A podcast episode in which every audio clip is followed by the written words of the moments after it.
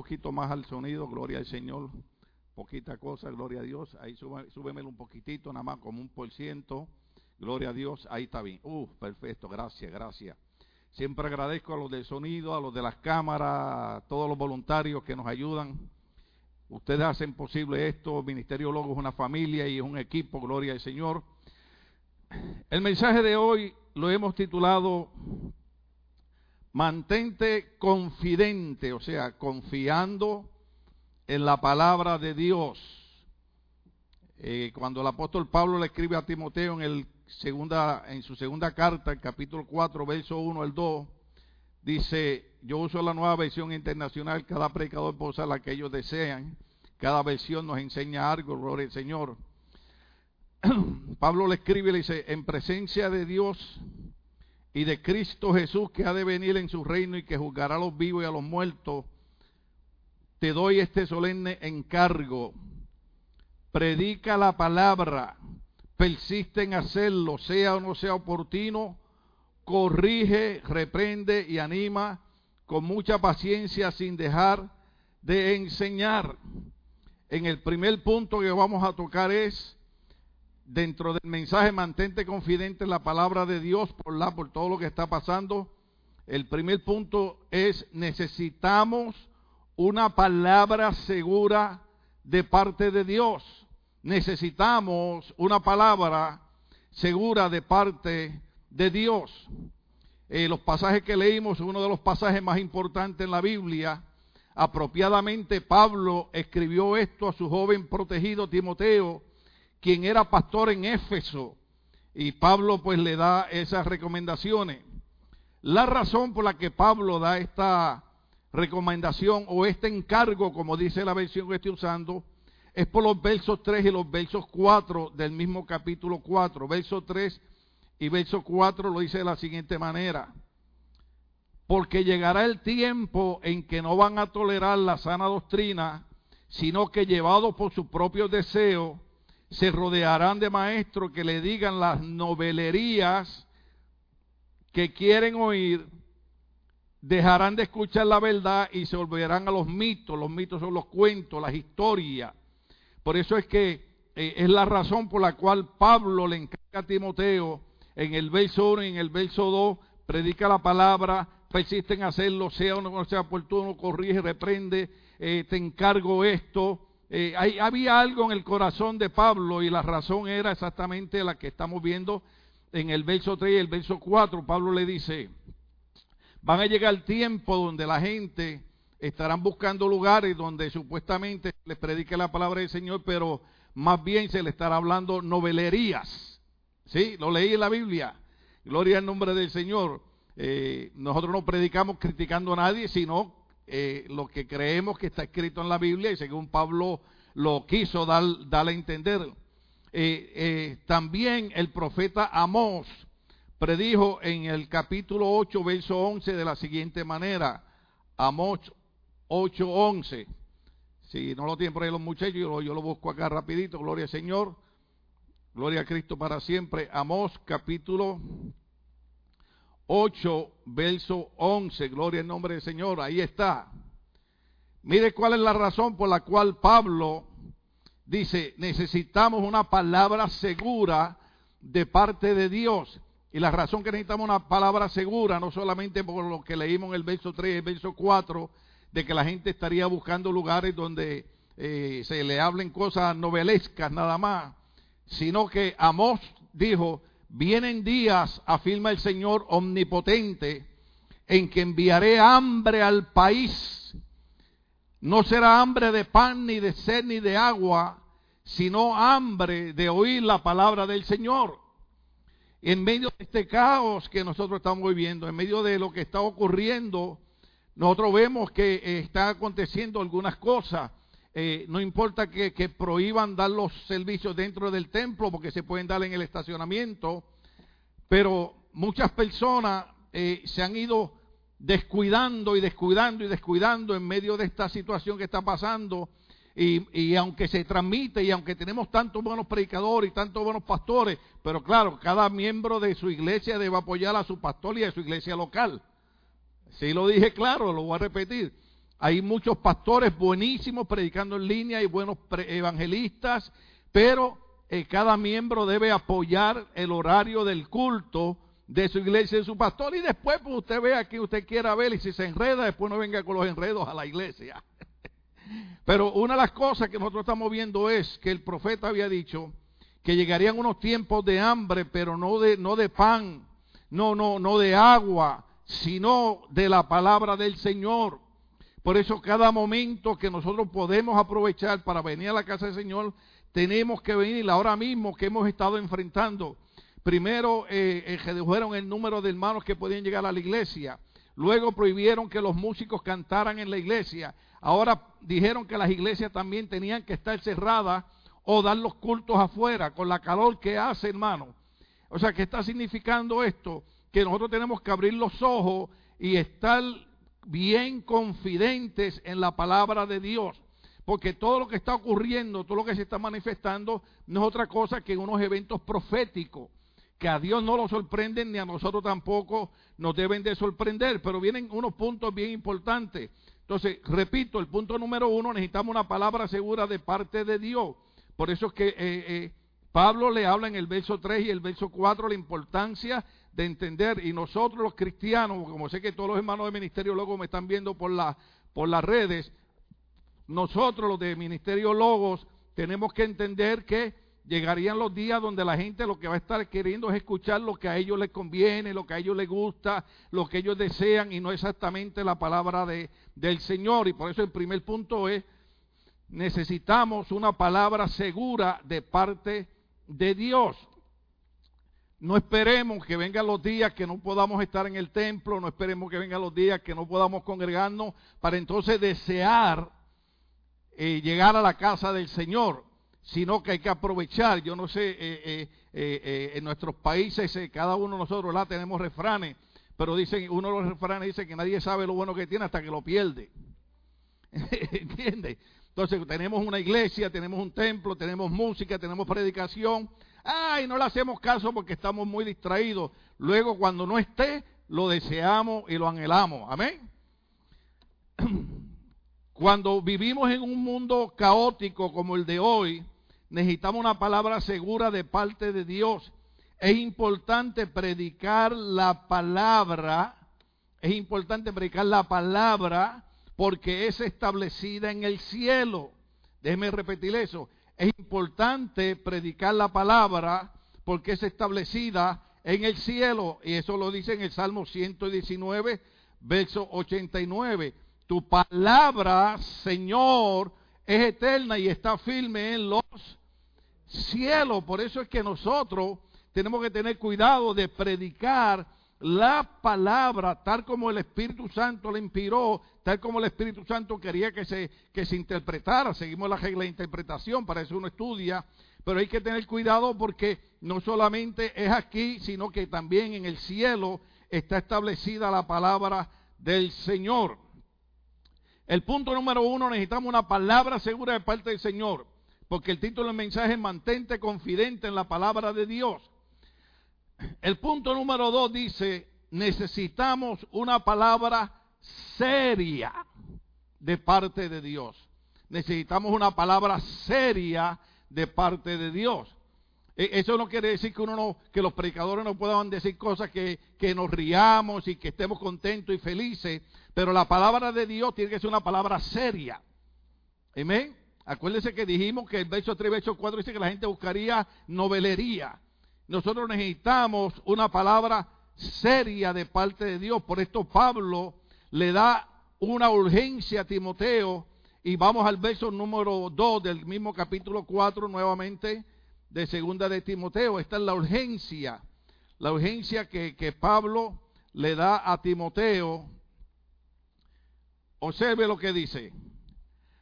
Predica la palabra persiste, persiste, insiste, dale que es tarde, como decimos en nuestros países, tanto está la gota de agua cayendo sobre la piedra hasta que la rompe.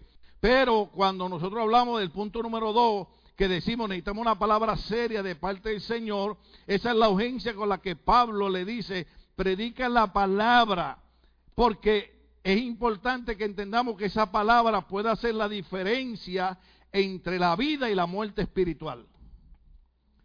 La razón por la que Pablo le dice a Timoteo, necesitamos una palabra seria de parte de Dios, es porque la palabra puede hacer la diferencia entre la vida o la muerte espiritual. Cuando alguien que no es cristiano, que no ha aceptado a Cristo, porque ninguno de nosotros sabemos cuándo Dios nos va a llamar a su presencia, a lo mejor viene un, un viernes, viene un domingo o, a través de, de, los medios sociales, está escuchando el mensaje y de momento dice, yo necesito a Jesucristo, yo necesito entregar mi vida al Señor, yo necesito que Dios me lave en su sangre. Entonces cuando él oye la palabra seria de parte de Dios, entonces puede marcar una diferencia entre la vida y la muerte espiritual de una persona. Por ejemplo, yo le digo a todos los hermanos aquí en la iglesia que nosotros no prohibimos nada en la iglesia. Los domingos cuando yo predico, le digo, usted puede irse el sábado a, bailar, a beber, a emborracharse, a usar droga. Venga el domingo a la iglesia. Un día alguien me dijo, oh pastor, pero ¿qué usted está diciendo? Le digo, bueno, porque a lo mejor un domingo de esto la palabra seria de Dios toca su corazón, toca su mente y su vida es transformada. Por eso es que Pablo dice, necesitamos una palabra seria de parte de Dios. Eh, la palabra puede hacer una diferencia entre, hemos dicho, la muerte espiritual y la vida. Por eso es que entonces, como estamos solamente en el capítulo 4 del verso 1 en adelante, nuevamente en ese punto 2 podemos usar 2 de Timoteo capítulo 4, 3 y 4. O sea, una palabra seria es dejar las novelerías a un lado. No es, no es fanatismo, no es extremismo, nosotros no creemos en eso, pero creemos que la palabra de Dios debe ser trazada de una manera seria porque eso puede definir la vida eterna de una persona.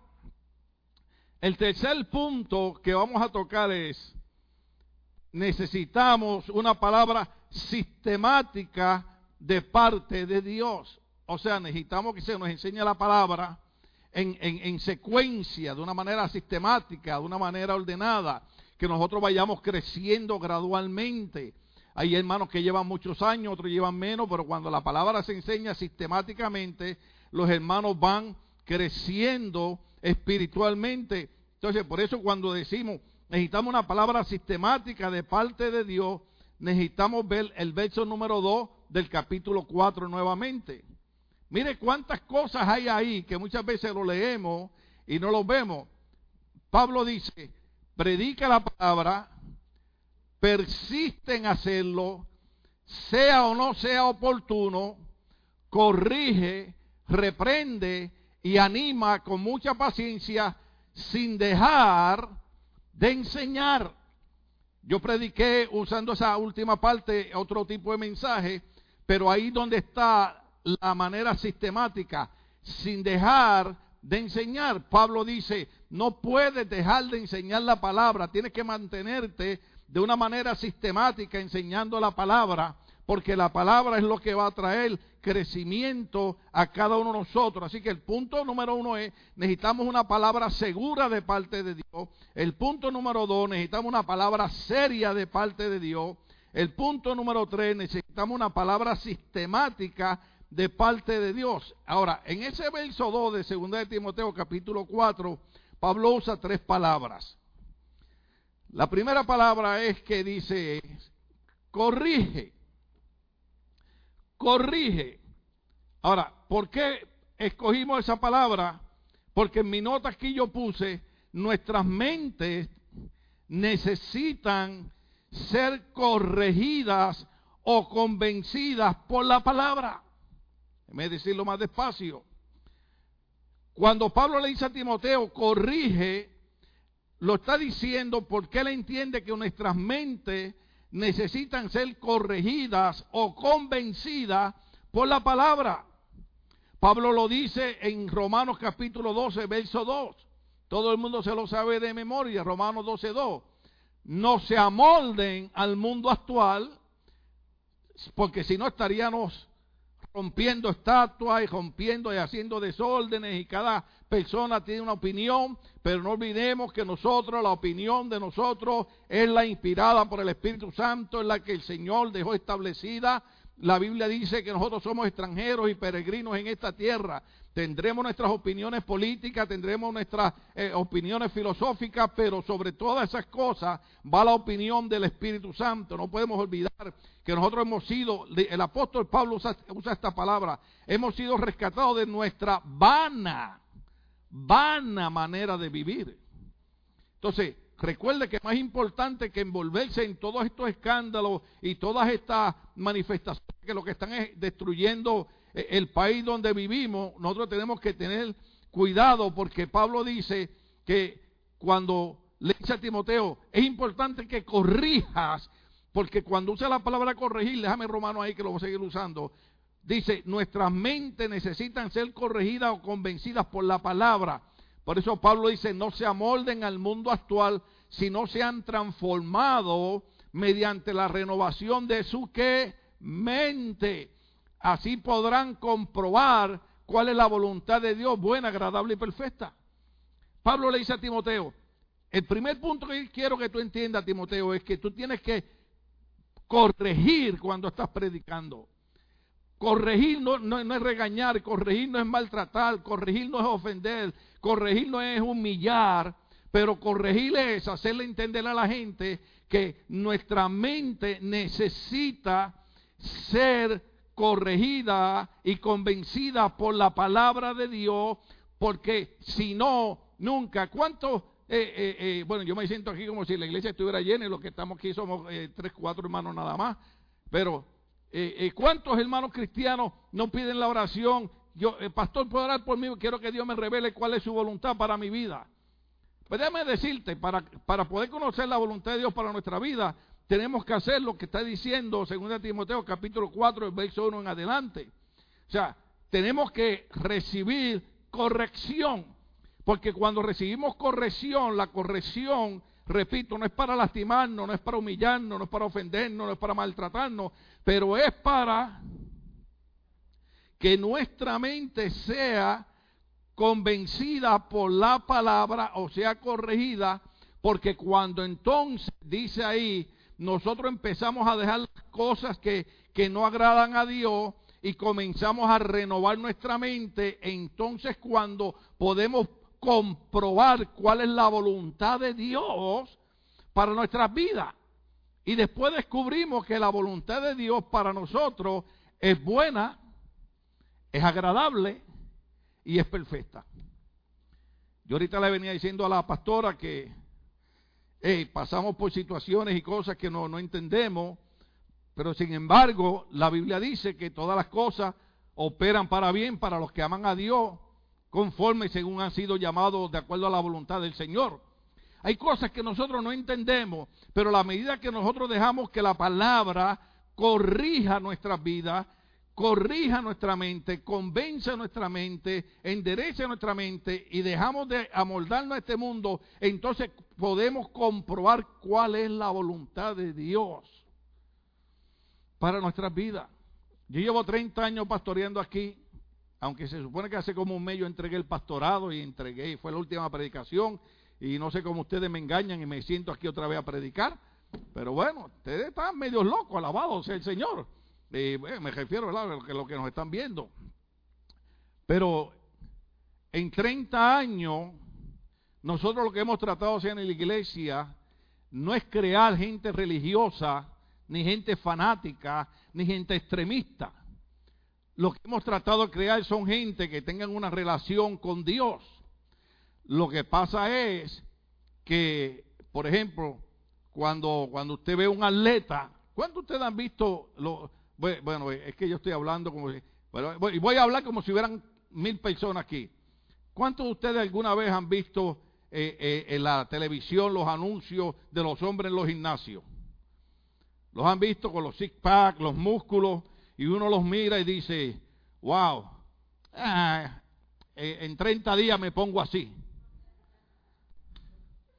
Sinceramente, las mujeres, las hermanas que me están viendo, allá digan amén, yo las oigo acá, no se preocupe, alabado sea el Señor. ¿Cuántas de ustedes ven cuando salen los programas hispanos? Eh, iba a mencionar uno, pero para qué darle propaganda. Pero usted ve y salen todas estas modelos y salen caminando y ninguna tiene celulitis.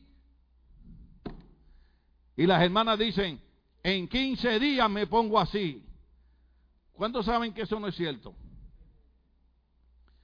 ¿Por qué? Porque para echarle un cuerpo, sea el hombre o sea la mujer, va a tener que ir al gimnasio y va a tener que entrenar horas y va a tener que cambiar la manera de comer y va a tener que dejar lo que nos gusta. O sea, en otras palabras, para nosotros comprobar cuál es la buena voluntad de Dios para nuestras vidas, nosotros tenemos que transformar nuestra manera de pensar y decir, ¿cuánto tiempo yo estoy perdiendo en las cosas que no agradan a Dios? Entonces, no hay manera que si yo no pongo mi mente en las cosas de Dios, si yo no leo la palabra de Dios, si yo no voy a la iglesia, si yo no voy a la oración, si yo no me envuelvo en las actividades de la iglesia, si yo no soy partícipe, si yo no me hago miembro de una iglesia, porque, porque sí hay que hacerse miembro de una iglesia, porque usted, ¿cuántos, cuántos de, eh, yo pregunto, cuántos crecieron en un hogar? Donde estaba papá y mamá, o estaba papá solo, o mamá sola, pero todos tenían un hogar donde crecieron. La iglesia es el hogar donde crecemos. Uno no puede estar brincando por 15 o 40 iglesias. Uno tiene que tener una iglesia donde uno, donde uno crece. Todos nosotros, cuando nuestros padres nos regañaban, nos molestaban. Yo les he dado la historia a ustedes un montón de veces. Cuando yo cumplí 18 años, ya yo estaba cansado que mi mamá me diera con el palo de la escoba, me regañara. Le dije, a los 18 años me voy. Cuando cumplí 18 años, había un bolso de basura negro con toda mi ropa en la puerta. Y yo le digo a mi mamá, ¿qué es eso? Me dice, tu ropa, me dijiste que a los 18 te iba, te vas. Dije, pero tú eres mi mamá. Dice, no, tú dijiste que a los 18 te, te vas. Uh, y me fui, me fui. Y yo le he dicho a usted que me fui para acá a un amigo mío que se llamaba Carlito, le decía, no, gracias a Dios es cristiano también. Él vivía con su abuelita. ¿Sabe cuánto dura allí? Tres días. Tres días. Y me regresé para mi casa porque prefería los regaños de mi mamá porque entendí que los regaños de ella era porque me amaba, me quería y deseaba lo mejor para mí. Nunca olvido cuando ella siempre me pegaba. Claro, nosotros no creemos en el abuso de los niños. Yo no creo que haya que estarle pegando a los niños. Yo creo que si desde chiquito usted le enseña el respeto y el orden en la casa, usted no tiene que estarle pegando. Aunque legalmente se le pueden dar par de nalgadas a un niño. Pero si usted le enseña lo que es el orden, lo que es el respeto, usted sabe, usted le dice, aquí el papá soy yo, la mamá soy yo, y usted los enseña a respetar, aunque se exploten por dentro, ¿Entiende? Pero mi mamá siempre me decía, cuando me pegaba, prefiero que llores tú ahora y no me hagas llorar a mí mañana. Porque cuando, cuando dejamos que nuestros hijos hagan lo que les da la gana, usted sabe dónde van a terminar, ¿verdad? Posiblemente en una cárcel, posiblemente en una pandilla, posiblemente en la drogadicción. Y nosotros no queremos eso para nuestros hijos porque la voluntad de Dios es que agradable. ¿Y qué más? Y es perfecta. Dios quiere el éxito para nosotros, Dios quiere la bendición para nosotros. Cuando usted desee algo en la vida, la Biblia dice, encomienda a Jehová tus caminos, confía en Él y Él hará, y Él concederá las peticiones de tu corazón. Cuando usted desea hacer algo, no solamente sueñe con eso, comience a verlo, comience a crearlo, comience a hacerlo. Yo sé que hay cosas en la vida que no se pueden cambiar, pero yo, le digo a la gente, eh, y una vez se lo dije al hijo mío, le dije, yo quisiera tener el cerebro y la inteligencia que tú tienes, pero con la madurez que tengo yo ahora. si yo tuviera ahora 40 años menos, pero con lo que he aprendido, yo estaría sin número de estudios y estaría haciendo algunos negocios que estaría ahora más tranquilo. ¿Por qué? Porque la voluntad de Dios es perfecta y es agradable y es buena. Y el deseo de Dios es que nosotros echemos hacia adelante. ¿Ok? Óigame bien. Eh, en muchas iglesias enseñan que el deseo de Dios es que tú seas un gusano, que te está arrastrando. Yo recuerdo en Puerto Rico cuando hacían las oraciones, Señor, porque somos trapos de inmundicia. Y eso lo dice la Biblia en el libro del profeta Isaías. Y un día yo me paré al frente y le dije, hermano, ustedes saben lo que es un trapo de inmundicia. Nosotros no somos trapos de inmundicia. Nosotros hemos sido lavados en la sangre de Cristo y la Biblia dice que Cristo ahora nos ha hecho reyes y sacerdotes para su reino. Nosotros no somos un trapo de inmundicia, nosotros somos reyes y sacerdotes para el reino de Dios. Y nosotros tenemos que caminar con la mentalidad Dios quiere lo mejor para mí, la voluntad de Dios, pero yo tengo que cambiar mi manera de pensar. Hasta la gente no cristiana se lo dicen a la, gente cuando le dan eh, eh, eh, consejerías o le dan charlas, le dice, tú tienes que, que, pensar positivo y tienes que hablar positivo. Y todo eso nos lo enseña la palabra del Señor, porque la voluntad de Dios, pero tenemos que renovar nuestra mente y tenemos que ejercitar. El apóstol Pablo cuando le escribe a Timoteo, le escribe como si fuera un soldado.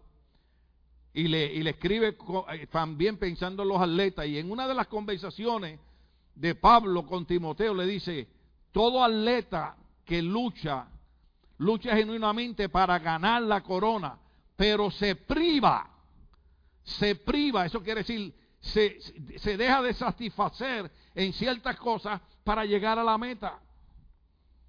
Yo recuerdo cuando yo salí del ejército, todo el mundo me decía, wow. Y después, varios años después, me dijeron, oye, ¿qué pasó con aquel muchacho que salió con aquel pecho y aquellos músculos? Yo le dije, bueno, tú sabes, la bendición de Dios. Mira, bueno, Dios está bendecido mucho. Le dije, me ha bendecido el alma, el almacén, alabado sea Cristo. Así que eh, eh, eh, también es importante que entendamos dentro del tercer punto de que necesitamos una palabra sistemática de parte de Dios es que es importante que nos dejemos corregir por la palabra de Dios. Déjeme repetir esto porque muchos pastores lo malinterpretan y muchos hermanos lo malinterpretan. Corregir no significa humillar, maltratar, ofender, ni tirar a nadie por el piso. Pero tampoco yo puedo decir, cuando la palabra me corrige, me voy porque no me gustó lo que me dijeron. No, porque cuando crecemos en un hogar, la razón por la que nos regañan, la razón por la que nos corrigen, es porque quieren que nosotros triunfemos en la vida. Déjeme decirle cuál es el orden de la vida, el orden natural. Hay, hay, hay cosas diferentes. Pero yo estaba hablando con alguien y la razón que los padres trabajamos y nos metemos una deuda de una casa y estamos 30 años pagando una casa, algunos antes, Usted sabe, la mayoría de los padres, hay excepciones, la mayoría de los padres que yo los veo pagando una renta de una casa que a veces no pueden ir a un parque recreo o a veces no pueden ir a un restaurante y tienen que comer en la casa porque eh, la renta es altísima. ¿Sabe, ¿Sabe qué es lo que dicen los padres? Porque yo le he dicho, la razón de comprar esta casa es para que cuando yo me muera, mis hijos tengan una herencia. Mire, mire qué locura pensamos para que nuestros hijos tengan una herencia. Dios nos ha dado herencia en Cristo. La diferencia es que estas herencias de Cristo las podemos disfrutar en vida. Usted crea en Dios, usted crea que usted puede lograr, usted puede abrir un negocio, usted puede, eh, nosotros le decimos un chinchorro, alabado sea el Señor, y si no le funciona este, abre el otro, pero usted siga trabajando, creyendo que esa es la voluntad de Dios para su vida. Así que es importante que nuestras mentes sean corregidas o convencidas por la palabra del Señor. El punto B dice de la siguiente manera, reprende, Pablo le dice a Timoteo, reprende. Ay, qué, feo suena eso, ¿verdad?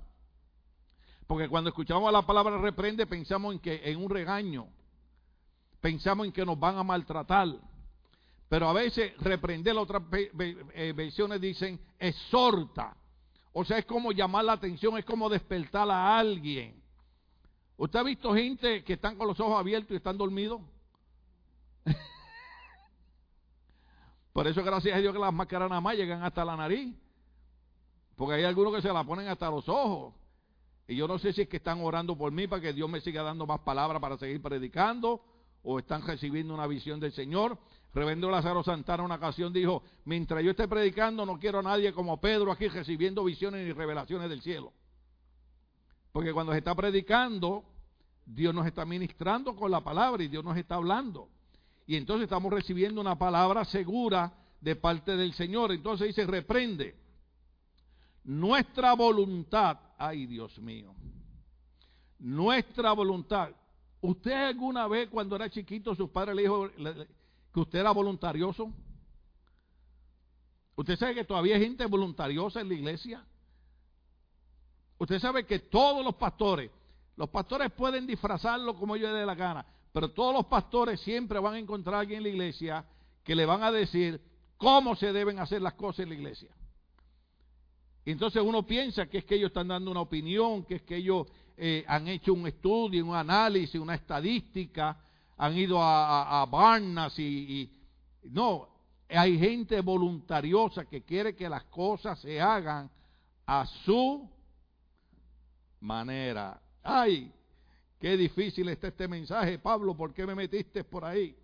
Entonces, nuestra voluntad necesita ser convicta, no con vista de meterlo a la, a la, a la cárcel, sino, como dice Hebreos capítulo 11, tener convicción. ¿Qué es convicción? Es creer con seguridad. Nuestra voluntad necesita ser convicta por la palabra mayormente en estos días.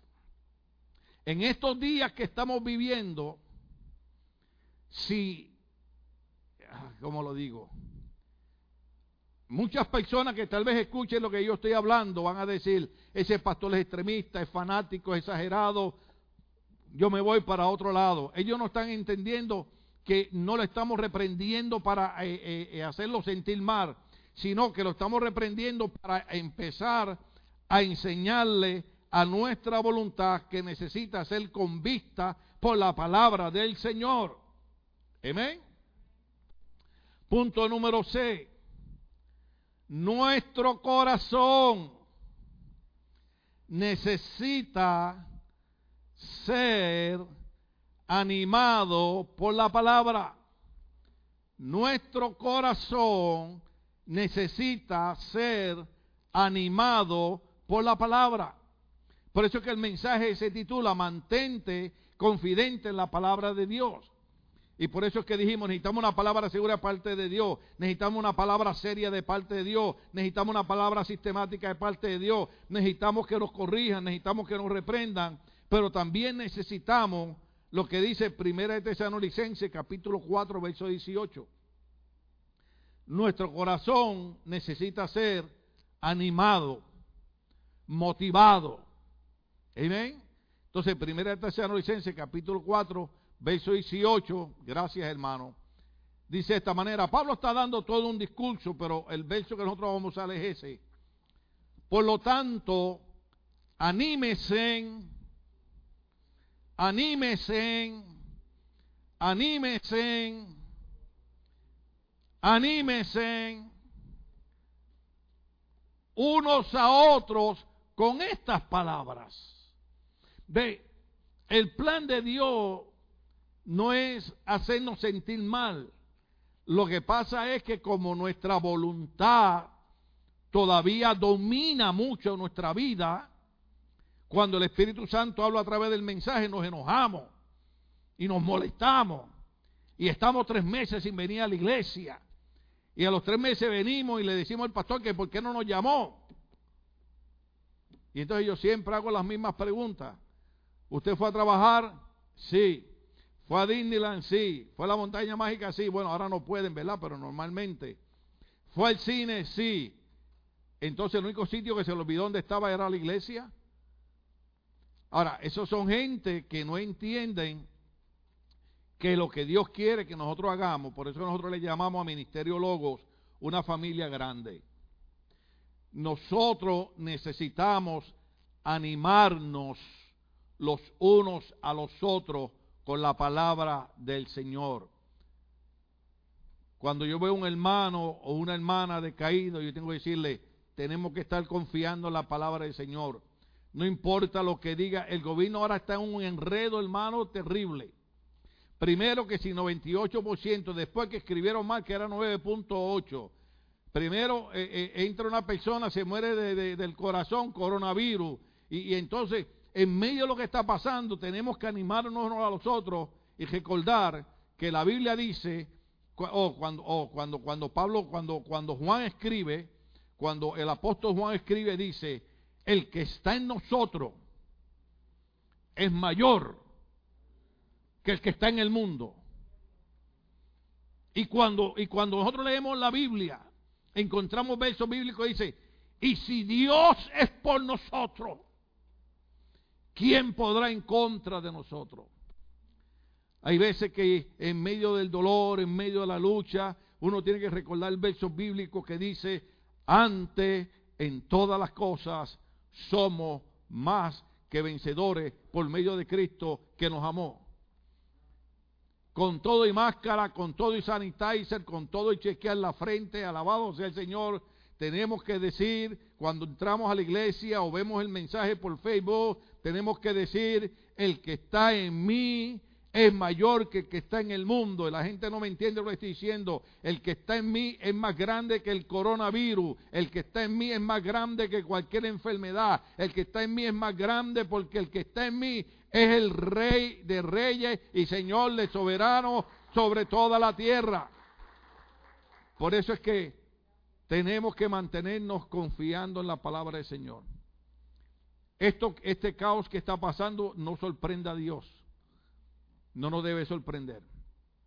Tenemos que creer. Oiga bien, yo no sé cómo Dios lo va a hacer, ese no es mi problema. ya yo quiero, ya, yo terminé el mensaje, pero le quiero añadir esto. Imagínense cuando el profeta Elías, en tres años de sequía, vamos a ver, las tres personas que están aquí, ¿cuántos años dije? Tres años de sequía. Llega a casa de una viuda, yo sé que habían dos mujeres, ¿verdad? Pero son dos, son dos casos diferentes, con dos profetas diferentes.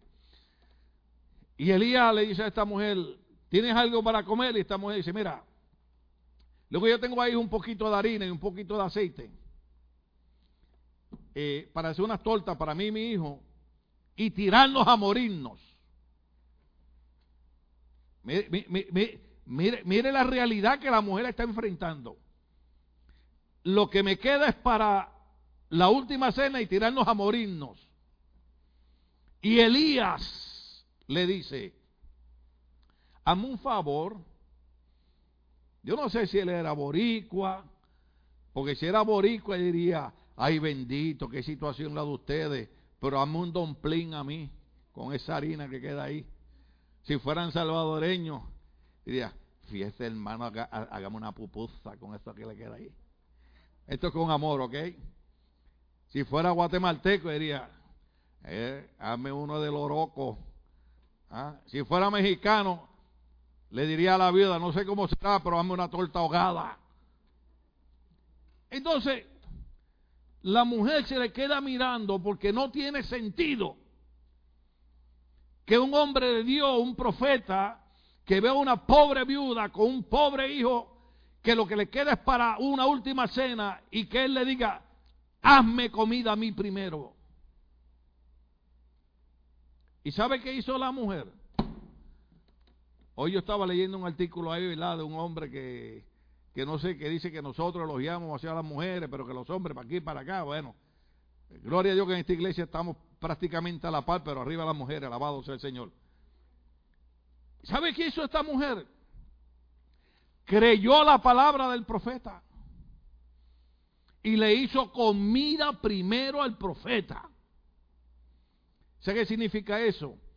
que mientras mantengamos a Dios primero, yo no sé cómo Dios lo va a hacer porque acaban de cerrar los comercios. Pero nosotros no somos cualquier gente. Yo dije ahorita que somos reyes y sacerdotes para Cristo y para su reino. Y cuando esta mujer le hizo primero la torta con la harina y el aceite que quedaba al profeta, la Biblia dice que jamás le volvió a faltar ni harina ni aceite a esta mujer. ¿Sabe qué significa eso, hermano? Yo no sé cómo Dios lo va a hacer, pero nosotros los cristianos tenemos que estar confidentes en la palabra de Dios y saber que de alguna manera Dios va a cumplir. Cuando Pablo le escribe, le escribe a la iglesia de los filipenses, le escribe a la iglesia de Éfeso, aunque a mí me gusta Filipenses 4:13, ¿verdad? Todo lo puedo en Cristo fortalece. Pero cuando Pablo escribe por ahí para abajo, Pablo utiliza un verso que es bien importante nosotros recordar. El verso lo dice de esta manera. Mi Dios, pues, suplirá todo lo que nos haga falta conforme sus riquezas en gloria. La confidencia en la palabra de Dios no dice, el gobernador dijo, el alcalde dijo, la epidemia dijo, no, no, no, no, no, no. La palabra dice, por encima de todo eso que han dicho, mi Dios pues les proveerá, los muchachos me pusieron ahí, dice, así que mi Dios les proveerá de todo lo que necesiten conforme a las gloriosas riquezas que tienen en Cristo Jesús. ¿Cómo Dios lo va a hacer? Yo no sé. Ese no es mi problema. Eso es problema de Él. El problema de Él es abrir el mar rojo. Cuando Moisés estuvo frente al mar rojo, ¿qué hizo Dios? Abrió el mar rojo. Cuando el pueblo estuvo en el desierto y tenía sed, Dios sacó agua de la roca. Cuando el pueblo tuvo hambre, envió codornices. Dios se va a encargar de nosotros porque Él es el que nos dice, estén confidentes en mi palabra. Dios le bendiga y Dios le mantenga lleno de su presencia. El domingo le invitamos que nos sintonice nuevamente. Vea los anuncios.